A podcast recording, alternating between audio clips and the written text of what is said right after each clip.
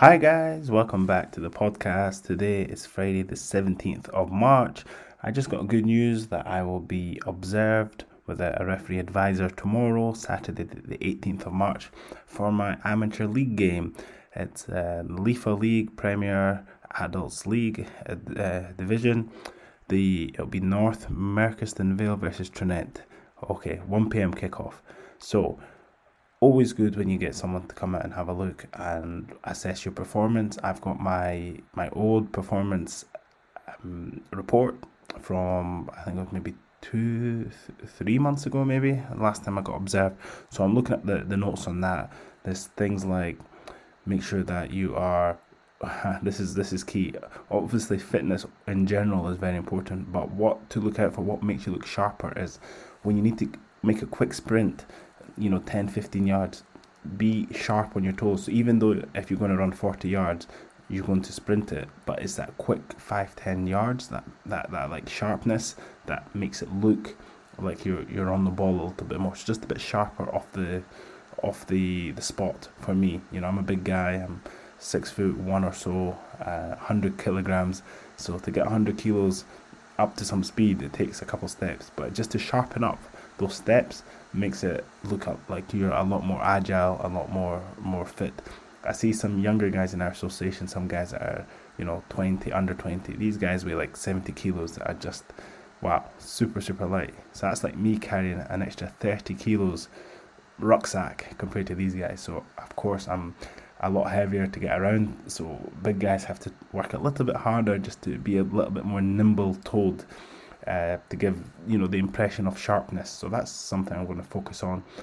Another one is, as always, at amateur level, is the management of substitutions.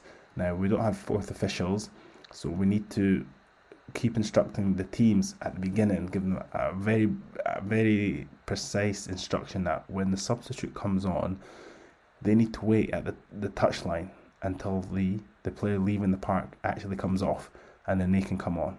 So the problem we have here is no fourth official, no linesman, and both teams and the, the technical areas are across apart from one another. Not like what you see on TV when they're both on the same side, which would make sense. They always go opposite to each other. So what tends to happen is when one team makes a substitute, the other manager looks over and think, "Oh wow, I better uh, make a substitute." So they end up doing it at the same time, which is makes it virtually impossible for me to get back and forth um, it's actually just reminding me of a good point I need to take take note for me to request for them to be on the same side. That's actually a good point. Let me see if that actually works. Sometimes it can be really stubborn, and I think teams just like their own touchline um, because they've sometimes got lots of subs, they've got footballs, and but I'm going to request that they line up at the same side and see how that works. Sometimes then you have issues with management of that touchline if both teams are having a go at each other. It's very rare, to be honest. So actually, that's a great point. I'm just going to make a note of it now. Uh, we'll get there like as uh, as normal. I get there early, but generally I don't tell them where to stand. So this time I'm going to specifically ask them to stand on the same side, the same touchline as possible. So we'll see how that goes. Next one is when it comes to giving out a card um, or sanction or speaking to a player, use it as an opportunity to slow down the game we see it so much in the Premiership and in the, the, the, the games on TV where, especially Champions League, it seems in Europe it's a thing where a, someone tackles or makes a bad foul, the referee sprints over, he's got the card in his hand, flashes a card, and then tells the player to beat it. the player just walks away, kind of thing. So, whilst that looks very flashy and yes, it looks great on TV, realistically at grassroots and amateur level, you should use this as an opportunity to slow the game down, bring the player in, explain, even if it's obvious what it is, explain, hold him there for a second, fill out the card, show the yellow, uh, and just make it obvious to everybody that you're not standing for this. Uh, so just use it as an opportunity more than just to kind of go and flash the card. Sometimes I've done this in the past where you've, you've ran over and same what you see in the Champions League. You run over, flash the card, you tell the player not very much, just basically tell them to beat it. They get back, they get back, and now you're left standing there filling out the card by yourself, head down in the card, filling it out, and basically it feels like you're holding up the game because now that player's went back and now they're defending the free kick. You're standing over the ball. The kicker's waiting to take the free kick. You're standing over it. Uh, and then even after that, you still need to go run into position, and it just feels like you're holding up the whole game.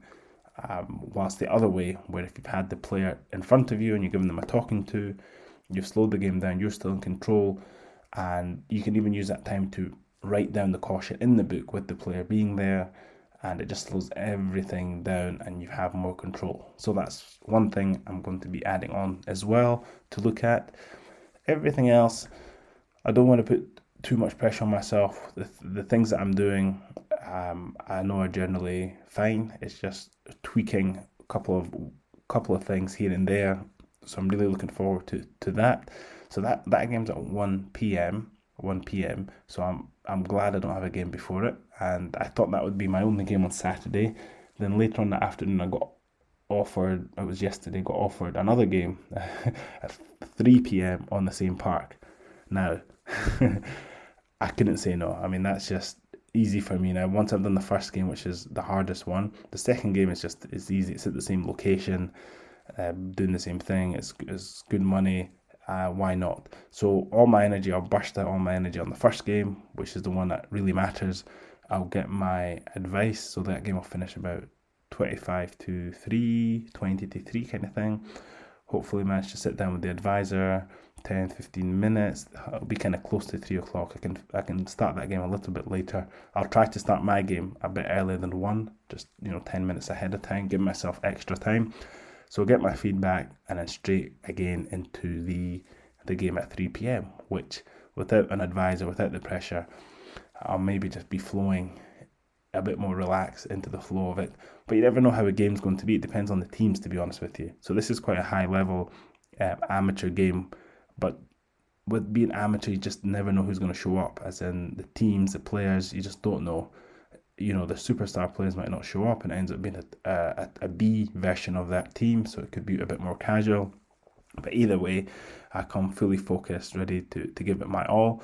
So that's two games Saturday, and then on Sunday I've got three kids games back to back. So, so it's going to be a busy weekend with five games overall and come probably Monday, I will give you guys a review, maybe Tuesday, who knows? We'll see how the start of my week goes, but I'll definitely give you an in depth uh, review over my report. We'll go over it line by line, see all the stuff I'm just telling you guys about now, if I manage to implement it in the game. And yeah, I'll let you know how the kids' game goes as well. Uh, sometimes I can't be bothered with the parents, with the kids' games, honestly. Sometimes I'm like, I just want to do my adults. I know how to deal with them. I know where the line is. Dealing with parents can be a bit of a nightmare as well. but I'll let you guys know, alright? So, whatever you're up to this weekend, guys, keep enjoying the game, and I'll speak to you guys right after. Bye.